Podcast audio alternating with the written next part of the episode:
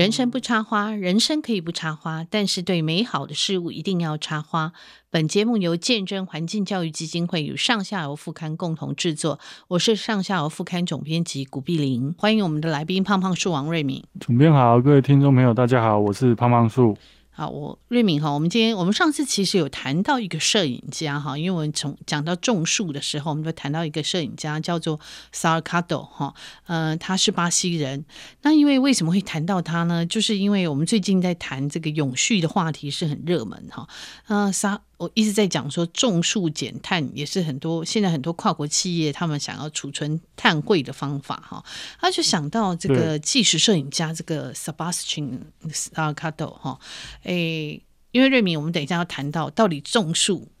哎，要怎么种哈？那我们先来谈一下这个 Salgado，因为其他呃，我我非常喜欢他的摄影作品哈。瑞敏应该也看看过一些他的摄影作品哈。对，嗯、呃，对，他是从小就在巴西一座农场长大，那后来他去法国念了经济博士哈。其实他是一直原来在金融业做嘛哈，呃，经济学位。那其实他也做那个金融学者，其实他的。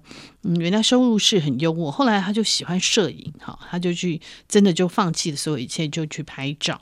然后他就是是马格兰呐，很多呃，就是马格兰的成员哈，然后得了非常多的摄影奖，因为他觉得影像是可以让世人看见这些呃不被人注意这边陲国家的工人呐，还有这些民众的这些艰辛的生活哈，所以尤其他去矿场嘛哈，他拍了很多呃这些矿工的生活，还跟他们住在一起，融入他们生活。那其实他很有趣，就是他也继承了，因为听说他们家七个姐妹啊、呃，他父母最后把那个呃土地呃给他们姐妹呃兄弟姐妹，只有他一个弟弟了哈。然后好像呃，然后他后来那个七个姐妹都放弃那块土地，就直接给他。那给他以后呢，他其实就是他回去以后，他发现说，哇。他小时候住的地方一半是雨林，现在只剩下百分之零点五哈，所以哇，我我想问瑞敏，先问一下，就是哎，雨林真的这么快消失吗？真的有消失这么这么这么这么大的比例吗？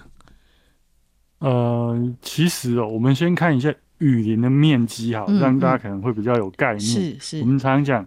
亚马逊雨林，亚马逊雨林大概多大呢？嗯，我们讲台湾是三万六千平方公里。是，我们先让大家知道，嗯、那亚马逊号称有六百七十万平方公里。六百七十万，好，所以它等于我们才三万六哦，它是六百七十万哦，等于是两百多倍哈。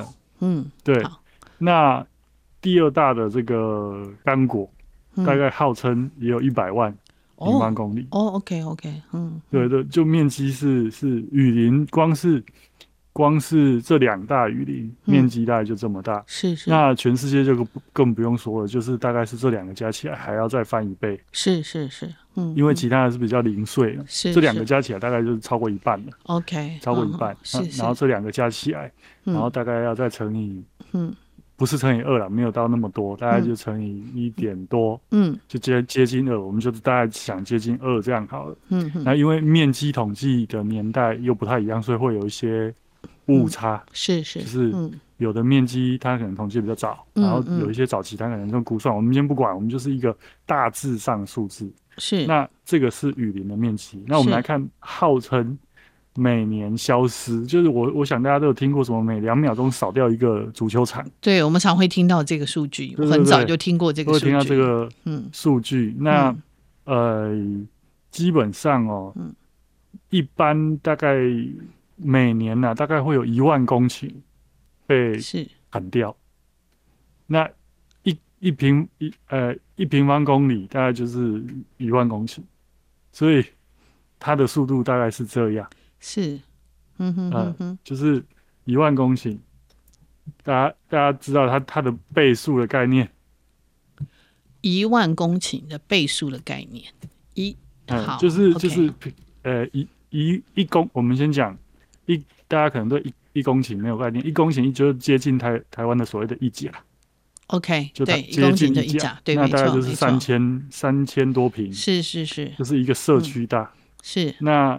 呃，大概就一个社区大，嗯，那呃一公顷大概是零点零一平方公里，所以一万公顷嗯，大家就知道一万公顷大概就是十平方公里，嗯嗯嗯嗯，啊，大概是十平方公里，是。那所以十平方公里跟几万比起来，它当然不是说哦，你突然一年这样，你你雨林马上两三年就会不见，当然没有这么快。是但是如果你不制止它，或者是你又发，就比如说一五年到二零二零年，等于是加速的，每年被砍掉的速度越来越快，嗯，嗯那。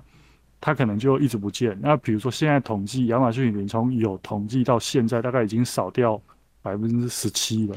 百分之十七是，对，就百分之十七，大家就大家可以去去算一下，因为都是数字，我们就就给大家这些数字概念。所以很快，就是如果因为说真的，比如说我在讲一个概念，嗯，大安森林公园才二十七公公顷。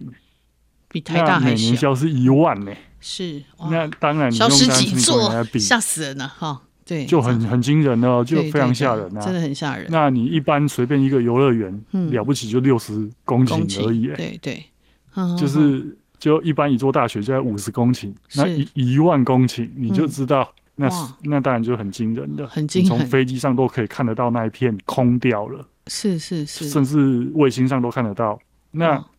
当然，它是点状加起来的，嗯，嗯。点状加起来，那，嗯，所以速度上来说，就是以过去人类没有大型重机具来说，嗯，过去这二十年、嗯、大概是，嗯，雨林被破坏速度最快的，是，然后为了养牛，为了种油棕榈，对、嗯，为了各式各样的农作物，就不断的砍，对说真的，就不断的看，然后说真的有。有雨林的国家，大家知道都是热带国家嘛？嗯嗯，那都是经济条件偏向不好的。是是是。那大家如果还有印象，二零零几年还在讲什么金砖四国，巴西还是其中一个。呃，巴西是其中一之一，对对。对啊，然后那时候还巴西还得意洋洋说我们呃经济发展，也不能说人家得意洋洋，人家经济发展就突飞猛进嘛。对，他们还有人口红利。对，那还有人人口红利嘛？对。那可是随着。环保意识抬头，甚至美国人就开始，就很多人知道哦，我们不能再吃巴西养的牛，还有大豆什么，就开始会有人提出抵制。是，那当然还是很多人继继续在吃啊。是是是，这是其中一个，嗯，这个没办法的事情，因为有经济有利益，是很多人他就不会考虑那么多。对对对，我们环境破坏的部分，他就会觉得反正那么大，是是是。个别砍掉的，嗯、也许他比如说他这边砍掉一百公顷，嗯、他就会觉得还有六百多万平方公里耶。是是，是，我砍掉这个根本就是头上拔两根头发，怎么会会九牛一毛的感觉哈？对对。可是如果当每个人都这样想的时候，嗯嗯、那那加起来就会非常可怕，非常惊人。对，可怕的不是一块。是可怕，也不是一年，可怕的是它是持续持续性变，持续对对对，这个这个确实是哈。其实瑞明讲到这个东西，我觉得真的很重要哈。就是说，呃，因为我们常会觉得说啊，我就这样嘛，只有我一个人嘛，哈，也没有什么很严重。可是其实真的，我最近才看到一个新闻，说有呃一群呃十六个小孩。告这个呃，告这个这个呃石化公司不断的开发，告成功了哈。我有看到这个新闻，我不知道瑞敏有没有看到新闻，可是看到这个新闻也觉得很有趣，因为我们在讲说过去二十年人类因为城市急剧的发展嘛哈，然后人口真的是我们讲刚刚讲到人口红利嘛哈，人口暴增。那当你这些新兴的国家兴起以后，其实第一个会供应它的就是热带。这些热带地区嘛，哈，所以热带地区就是我们刚刚讲了，它雨林就真的是快速的消失。那我们再回头讲到这个萨尔萨尔卡多哈，你当然很有趣，他因为长期他把镜头都对准这些边缘世界的这些人哈，然后最后因为他每天你每天看人家都很痛苦，最后他就。呃，深陷在这个痛苦中，他觉得他自己生病了。那时候他就说他常尿尿会有血哈。嗯、那呃，哦、他他就去看医生，医生就说你根本没有没有问题。医生说你应该是心累了哈。所以那那时候他太太也蛮好了，他太太就说：“哎，那那既然这样，你要不要休息一下？我们干脆把这个消失的雨林的这些树重新种回来哈。”那我就看到他说他栽种了这个呃两百五十万棵树哈，重新造林。他就说他要还给地球一片那个自然生态哈。哎，瑞敏，你要不要来说说这个故事？就你所知道的，嗯，呃，其实哦，他在上个世纪末，他就是到处摄影。他原本学经济，然后他是联合国，嗯，在联合国工作。那因为他到世界各地去，嗯，他就看到了很多所谓的底层的，包括矿场，包括嗯。呃采矿的地方，就是就类似写钻石或者是大挖硫磺。大家如果有看过那些在第三世界国家挖硫磺、挖各式各样矿，其实那些人。他的寿命都很短的，而且他是大家都聚集在那里，为了可能比其他地方多赚一点钱。嗯嗯，他牺牲了，他用他年轻的生命。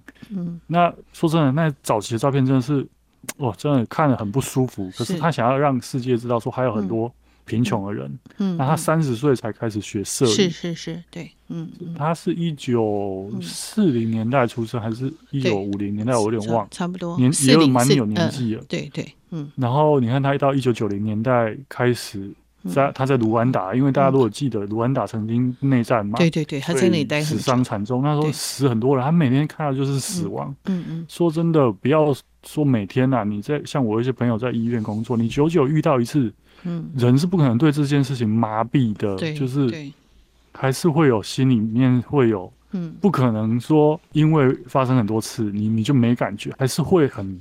不舒服，那他就是像刚刚总编说的，他他觉得他病了，嗯，那所以他他他其实也是在他年轻到处跑的时候认识他太太，对对对，然后我觉得他太太蛮支持他，后来就因为就是必须远离那个环境，不然他真的精神方面会崩溃，他就回到他的故乡。那他的故乡其实是在巴西大西洋沿海这一段，嗯，这一侧就是大家认知的什么里里约热内卢、圣保罗的这一这一侧的巴西，不是亚马逊雨林的巴西。是是。那这一侧也原本有雨林。那他小时候住的，他是个农场。他说他们那个农庄大概有三十五户，大概就养牛。对，养牛。他们他们就自给自足，自己种各种吃的。嗯。然后每年就一次把牛赶到市集去卖掉，这就是他小时候。对。那农场里面，他印象中有超过一半的面积都是雨林。然后他跟鳄鱼一起玩。嗯嗯。跟凯门鳄，跟各式各样的动物，但他是很开心的，而且他对他，他从地狱回来，他太太说：“你曾经活在天堂。”嗯哼哼哼。那我，可是他又看到了一次地狱，就是他们家的农场树都不见了。是。那他太太就说：“那你为什么不把天堂再种回来？”嗯嗯嗯嗯。然后他刚好有一个朋友，他自己说是做森林工程。那其实就是造林业者啊，就是我们一般认知的高林造林业者。嗯哼哼。那请他帮忙，然后他也有环保的概念，他就知道他不能乱种树哦，他也不是乱种树。对对。他只种原本在他小时候在那个地方的原生植物。是是。然后他就在周边采种，然后种。但是很悲惨的，也不能说很悲，很悲伤，就是第一年几乎都死掉了。对对对，他有讲这个故事。嗯，呃，对，因这就我之前讲过，雨林消失了，你要再让它恢复很难，因为它土壤非常贫瘠。是是。再来是很多雨林植物小时候需要遮阴。嗯嗯。然后需要比较好高的空气湿度，当你都被破坏掉，整个环境的湿气各方面都没有的时候，你要让树再种回来，嗯，很难。但它就是可能还。就是至少不是完全退，比如说他第一年死亡率可能高达百分之九十好了，但是至少是不是还有十？是，他就每年这样试试，然后经过了几年之后，哎，有一些树长大了，环境开始微微的改变之后，其实树适应力就变好了。那经过了他从零几年，然后一直经大概十十多年的时间，然后他到处募款，他要去西班牙募款，去哪里哪里募款，嗯。然后慢慢把这一块，他种了两百多万棵树，然后让它慢慢回来。嗯嗯嗯。他讲一个最经典的，嗯，我觉得大家都可以听一看。其实台湾也曾经有发生过类似的事情，我们等下再讲。嗯。他讲一个最经典，他说人洗头发，嗯，人如果洗头发，你不要去吹它，嗯，水会因为头发关系，它会干很慢。嗯嗯。那如果你是光头，嗯，三分钟。头就干了，嗯嗯嗯，你根本留不住那个水。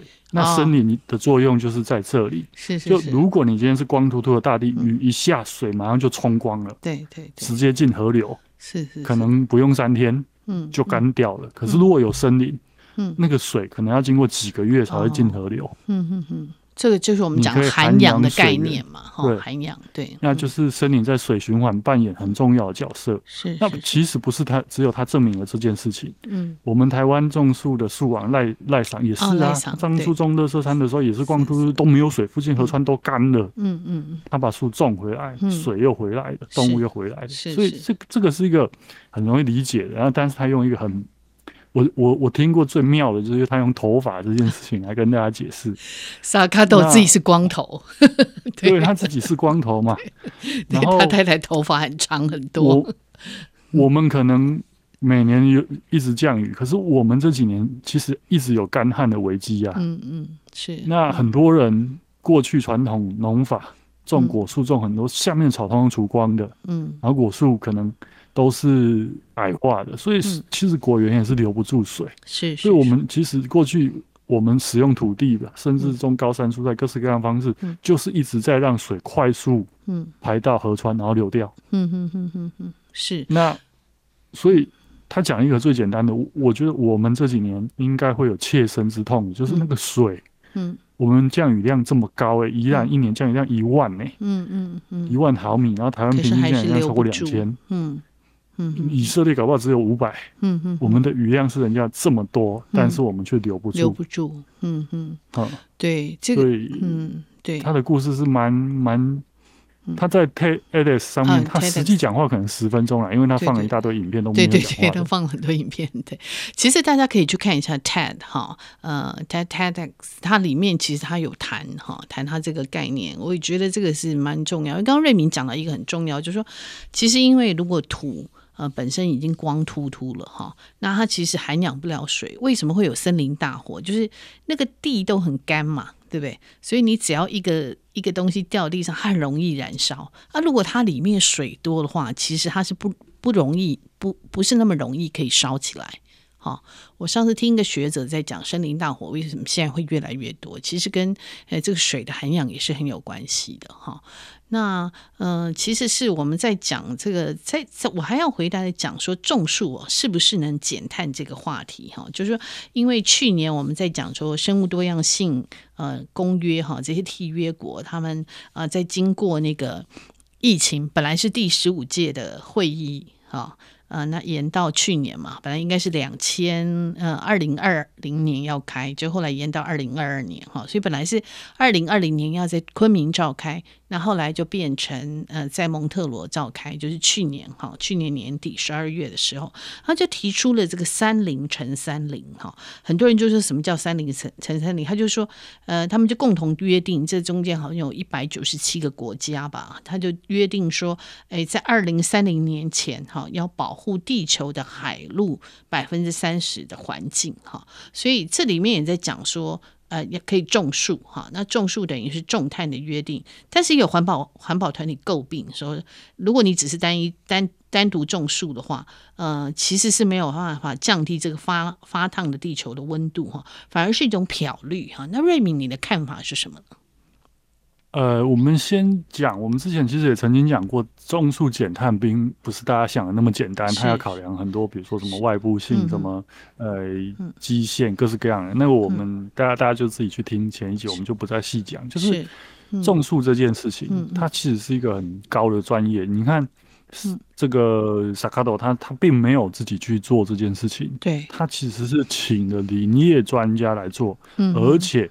他考量的是，他要让动物回来，嗯嗯，所以他考量的是生物多样性极大化，而且要用当地的树种，嗯，他也不是只有种高大的经济作物哦，他种了很多，呃草，就是后来连草本，你你其实有很多影片，你进去看棕榈草本，它它它是在复原一座雨林，嗯，它在复原一座雨林。啊，我们常常对造林的想象哦，就是种了很多树，然后每棵树都一样大，是。嗯，对，但当然，我们现在台湾也蛮多学者在推所谓的，呃，就是类，就是类似原始森林的样貌去造，就是就是不是传统那种哦，我种了很多柳杉哦，我种了很多红桧，是，你可能还要考虑覆层、下层要种什么，嗯嗯嗯，里面的地被是什么，就是用不能在我们现在已经二十一世纪，不能再用传统，嗯，那种。林单一种林，但是种树的概念哈，嗯嗯，对。但坦白说，那些呃种树来减碳的，他很多时候。他当然也会要求说不能种单一树种，可能要种多少树种。嗯，但为了调查各方面，或者是他也会考量到未来伐木要使用，嗯，他可能没有办法真的复原，嗯，成那个样子，嗯嗯，就是因为说真的，人类就是有使用木材的需求，你不可能不用木材，嗯嗯嗯，那你就要把土地分级，如果这块地。人类为了永续在地球活下去，要永续使用木材。嗯，嗯，那种了二十年、三十年或五十年轮发起到了伐采使用、伐采使用，嗯，我觉得这是合理的。嗯，只是说你你一个一件事情不可能完美无瑕，就是如果你想要希望，嗯，整块地球都恢复成亚马逊雨林，难道你每个人全部都要穿丁字裤吗？嗯。都不用电吗？就是我的疑惑在这里，就是他们可能对石化产业、对高科技产业有很多的想法，但前提是，那我我就想请问这些环团，那你办公室会不会开冷气？嗯，开啊。你出去会不会坐汽车？嗯，对啊，所以你不可能不用电。嗯，那我我是比较中立的，就是要在维持现在人类。基本的生活需求下，嗯，去做一个妥协，嗯，而不是说极端的要把地球恢复成没有人类的状态。是，那如果要走到这样，那就不叫永续了，因为永续是指地球也可以永续，人类可以永续在这一块土地生活，达成一个平衡，就是土地不要在原始的环境不要再被破坏，那已经被开发的环境，嗯。比如说，我们已经变成是农田了，我们又在粮食自己的情况下，你还是要吃，嗯，那你还是要种田，是应该是这样，而不是说想要把已开发的土地通通变回嗯。未开发的状态。萨卡豆他的例子是那个农场他就已经不使用了嘛，他的姐姐不要，对，那他可能也想到的是，他小时候这里就是雨林，因为短短的几十年而已，是，嗯。他想要把它恢复成雨林，那是他个人一块。可是，当你考量的是整个地球村的时候，你就不可能，什么都不想啊。嗯嗯嗯，你还是要考量人需要使用木材，人要吃饭，人要吃各种粮食作物。我们只能在，嗯。在减少碳，然后减少不必不再破坏原始雨林的前提之下，嗯。去做一些经济活动。是啊，难难不成叫农夫都？对，转行，农夫都转行，我们就没东西吃了。对啊，啊，这个太太，我觉得这个太太极端了一点。我我我是比较中庸的啦。是是是，那讲到这个东西哈，就是说因为刚刚也讲说种树不能种单一树种嘛，哈。那当然很多他会觉得说啊，反正就是种树嘛，哈。那嗯，当然刚刚瑞明讲到说，因为萨卡多他自己拥有那块土地，所以他可以去种，他照他的意思哈。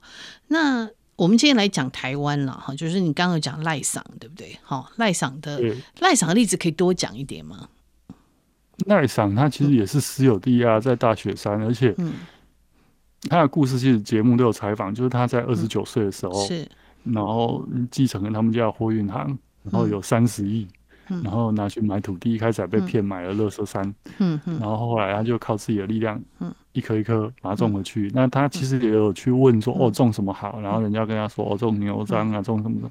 那大概他大概种了一百多种树，嗯，那他可能他的他还是比较传统的那种林业哦，OK。的方式啊，就是从照片上看起来。嗯，就是他可能不是像萨卡斗这么极端，那可能他一开始嗯也没有考虑那么多，但嗯，必须说真的，自己说真的，你你自己摸着你自己的良心，你爸爸留三十亿给你，你会拿三十亿去造林吗？光是这件事情就非常的了不起了，是是是，然后再来是原本没有水，然后原本都是垃圾的地方，恢复成绿油油一片，嗯。嗯，就我们。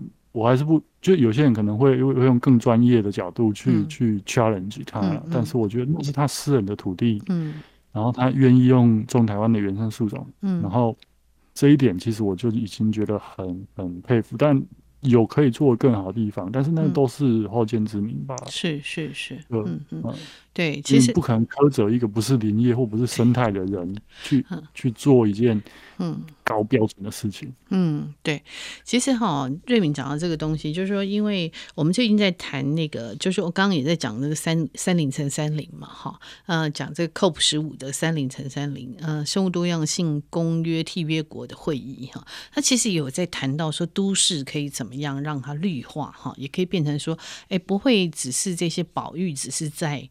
农村只是在乡村里面哈，其实全世界趋势开始有一些比较先进的国家，他们也在都市里面开始让公园的绿美化是有点荒野化。好，那其实这个是很有趣的，嗯、我觉得我们也可以有机会可以来谈谈这个话题，哈，也是、啊、对，啊、也是蛮有趣的。对，生态绿化其实让整个呃都市也可以一样是生物多样性，好，不是像过去那样子的，呃，就是把它一一起剃平头啊，然后你好管理哈。这我们下次可以来有一些例子。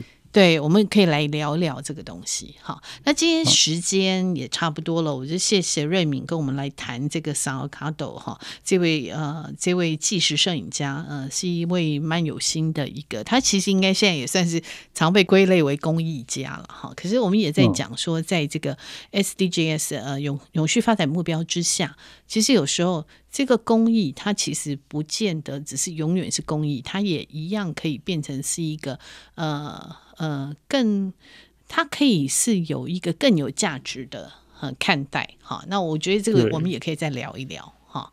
好啊，今天今天谢谢瑞敏跟我们带来这个，我们一起谈的是萨尔卡多，也但他在台湾有出也有翻译过他的书，大家如果有兴趣也可以去看一下。嗯，摄影，大家可以去买，对，然后用他的名字搜寻，可以找到非常多的资料，非常多的资料。嗯、我觉得光 TED 那个呃 TED Talks，你去听他大概讲十几分钟的演讲，其实也蛮有获得的。嗯，好，谢谢瑞敏，谢谢。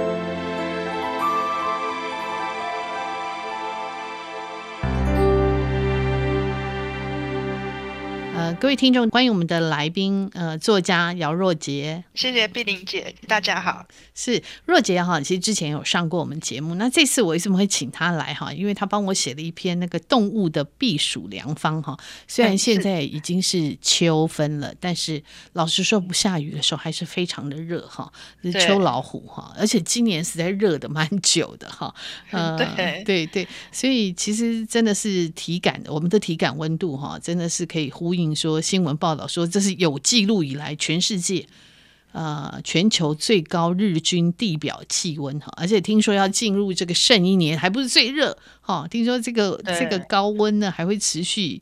好几个月，而且说明年会更热哈。听到我就觉得，呃，听说是这样，对，对对，听到我们真的觉得快不行了哈。嗯、所以我就请若杰说，因为若杰他是呃念昆虫系嘛哈，然后他这个看 paper 也没有问题。我说，哎，你可以写一下这个动物的消暑良方吗？哈，结果我看你写哇，会流汗的动物其实不多哎，居然只有马跟灵长类。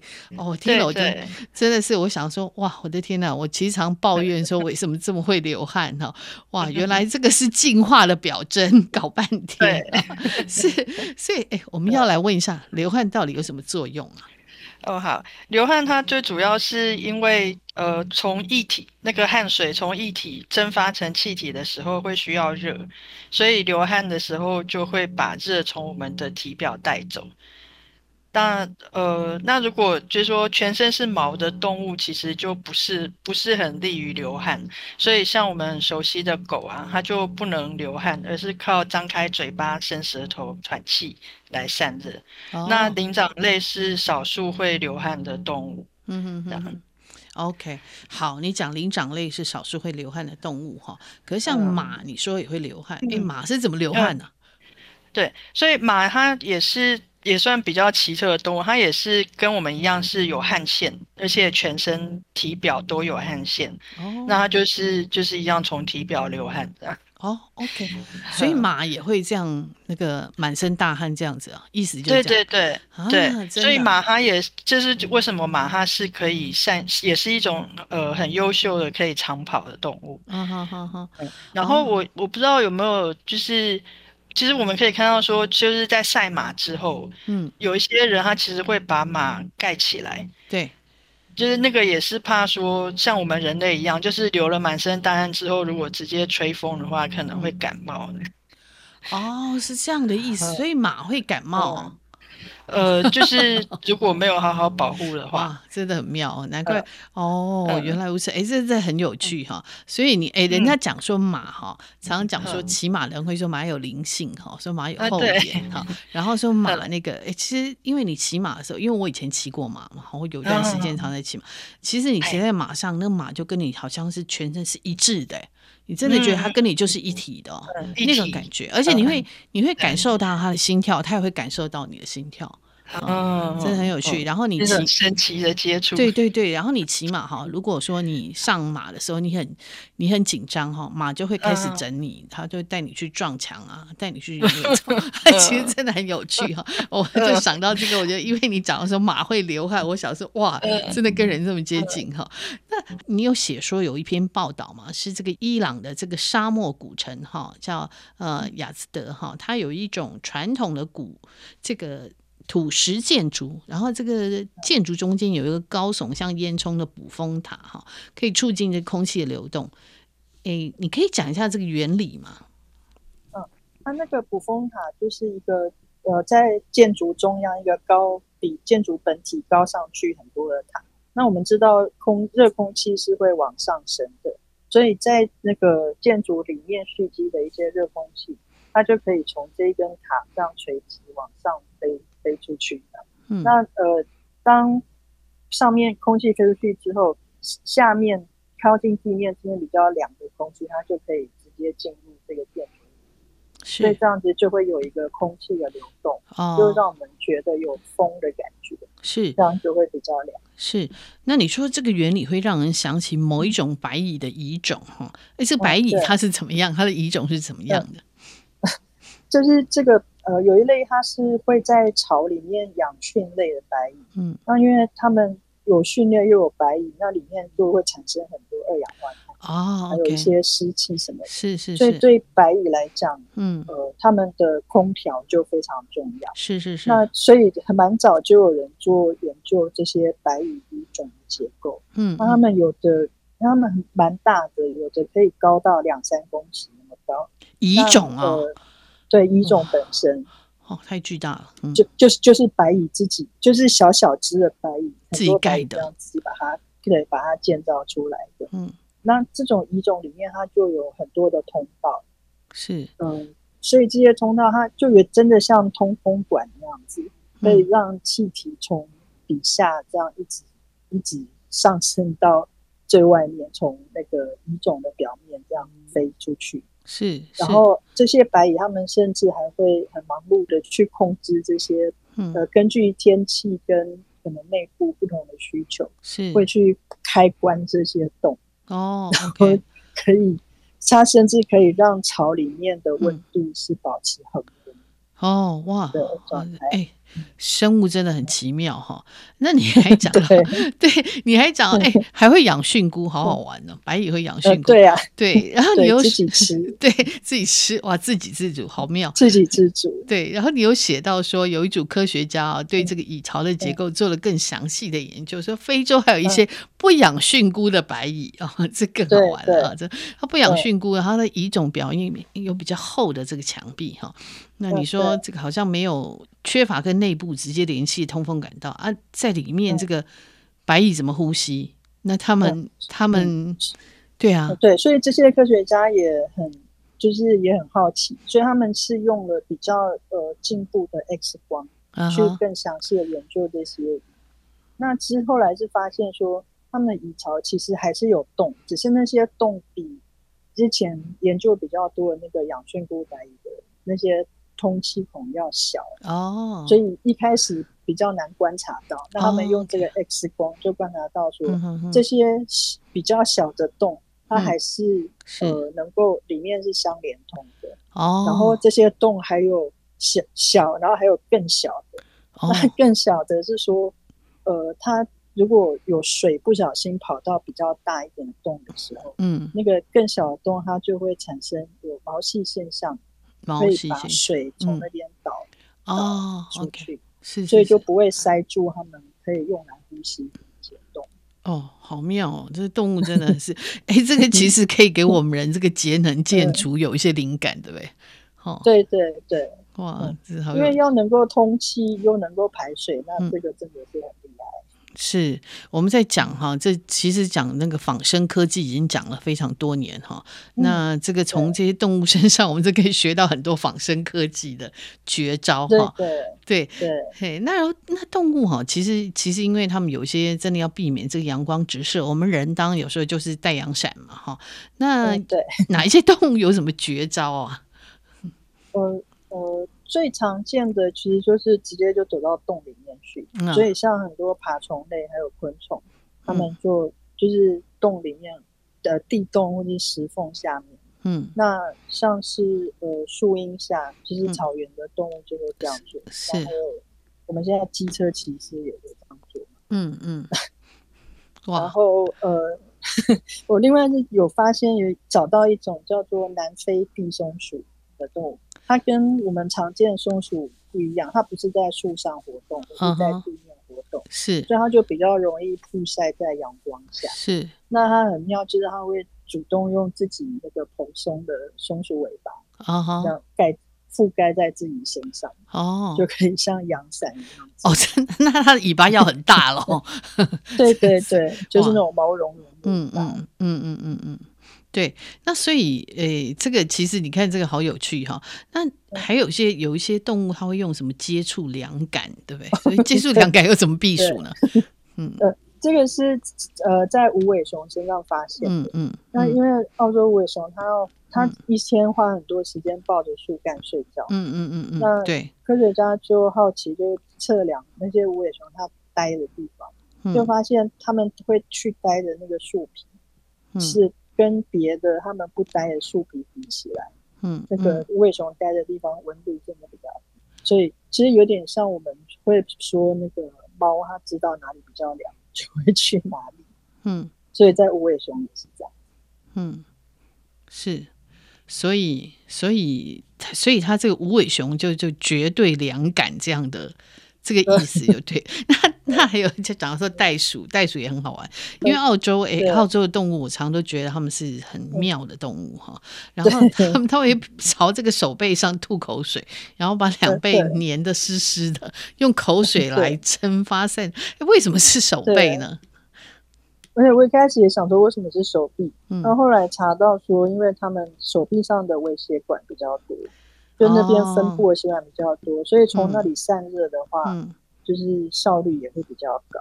嗯嗯嗯嗯，OK 哦，所以这个用手背这样散热，这个真的是我还不知道那个袋鼠有这个，嗯、真是很有趣。然后你还有想到说，那个生活在沙漠的这个撒哈拉银蚁哈，它的体毛、嗯、体毛又怎么回事呢？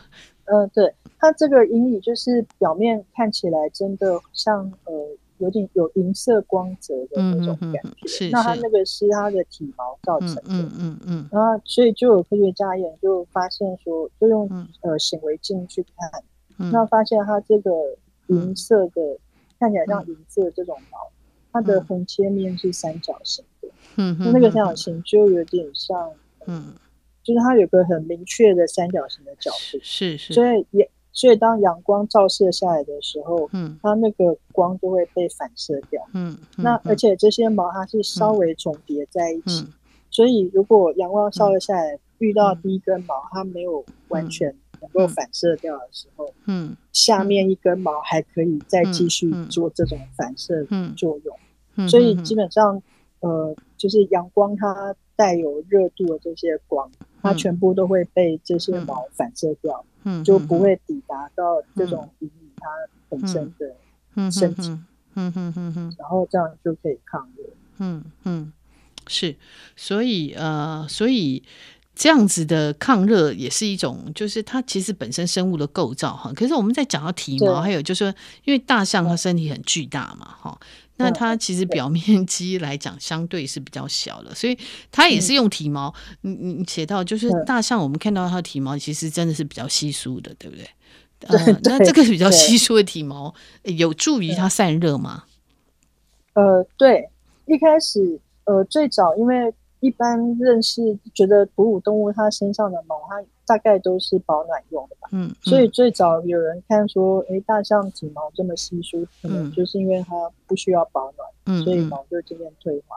嗯，可是有、嗯、呃，就有一些人他就去进一步做研究，去测量这些毛的稀疏程度，嗯，跟毛的形状，嗯，然后发现其实呃。这这些低密度的毛其实是有助于散热的。嗯嗯。那它散热的原理是说，嗯呃，一个是说它毛的密度很低，所以不会阻碍空气流动。嗯嗯。就是不会像保暖的那种毛一样，让一层空气留在你的体表，嗯嗯，帮助保暖。嗯、这种毛是呃，空气吹过去它就可以呃散热。然后另一方面，这种毛它的修长的构造可以把热从皮肤往外面带出去，嗯嗯嗯，然后所以科学家发现说，毛这个本身的构造就可以提升散热能力百分之五，然后当有微风吹过的时候，嗯，还可以提升到百分之二十三。哦，就那所以就是说，呃，这些毛它稀疏，嗯，但是不是退化，而是其实是有助于散热。OK OK，哦，是稀疏有助于散热就对了。所以不管是亚洲象或非洲象，因为其实他们生活的环境都相对是比较热哈。那那这么庞庞然大物要排热，其实是真的是一件很辛苦的事情哈。对对对对，所以其实我们在讲这些动物哈，那像譬如说我们在讲说。诶，非洲因为像狮子是生活在非洲嘛，对不对？好，嗯，对。那它也会碰到，呃，狮子我们看到它毛，诶，尤其公狮，我们会觉得它毛茸茸的，对不对？很热嘛。嗯，对。呃，它们其实是用，哎，猫猫是怎么样散热啊？就是猫科是是用舌头吗？呃，对，基本上也是用舌头，就是不、哦、不是从从呃没有毛覆盖的地方哦散热。哦、oh，OK，然后然后他们其实也会水浴，像老虎也是会嘛。猫虽然可能比较少见，但是其实就是猫科动物，它是会去水里面。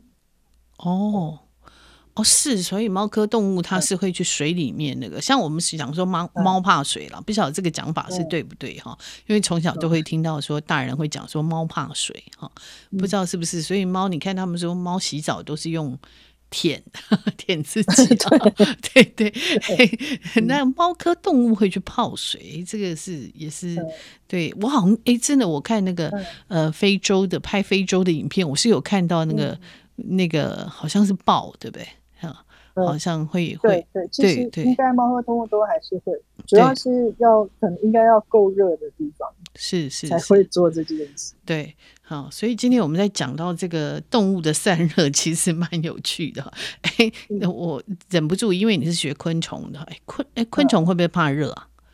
呃，会会，因为昆虫它没有自己呃调整体内温度的能力，是，所以它的温度很容易受环境影响。哦、oh，OK，所以昆虫很容易，嗯、万一太热会被煮熟吗？还是怎么样？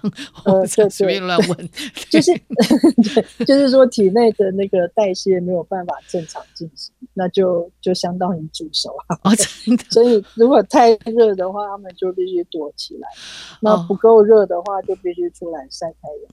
OK OK，所以我们常常看到那个甲虫就躲在那个树，或者他们有的都在那个呃腐殖层，对不对？哈，呃，嗯、对 对，或者是日正当中的时候，他们就比较少出来。OK，所以他们真会挑时间出门，对不对？跟我们人一样了哈、嗯。对，所以所以刚才讲的那个撒哈拉银银蚁，它就真的比较特别，因为它是会在中午跑出来觅食。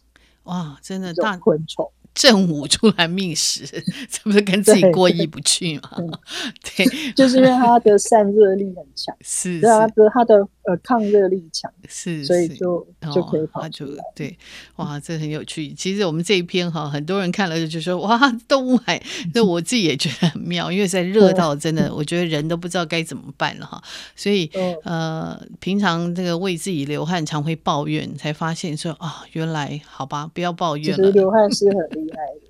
是我们常会很羡慕那个不流汗的人啊，觉得他们好棒哦，不用流汗，不会流汗哦，然后那个不会这样看起来很狼狈的样子。原来是其实是会流汗的人是比较进化哈。哇，真的是，这时候马上对自己的身体构造改观哈。好，对对对，那今天非常谢谢若杰跟我们来谈这个动物的消暑。秘方哈，消暑良方哈，那也希望大家这个在这么热的天气里面，呃，除了开冷气以外，还可以想办法用别的方法消暑哈。好，今天谢谢若姐，我觉得这个题目真的很有趣哈，所以大家看了觉得蛮好玩的。其实它很动画感哈，这个题目还蛮我也觉得蛮有意思的。对，所以希望大家看了有意思的例子之后可以。就心里面就觉得凉快一点，对对，心就稍微沁凉一下哈。谢谢若婕，谢谢谢谢各位听众的收听。人生不插花是由见证环境教育基金会跟上下游副刊共同制作。如果您对呃饮食的上下游有兴趣，欢迎您可以收听上下游新闻部所做的食农搜查线。如果您对饮食生态、农林渔牧的文学有兴趣的话，欢迎您可以订阅《人生不插花》。也可以订阅我们的上下游副刊，谢谢。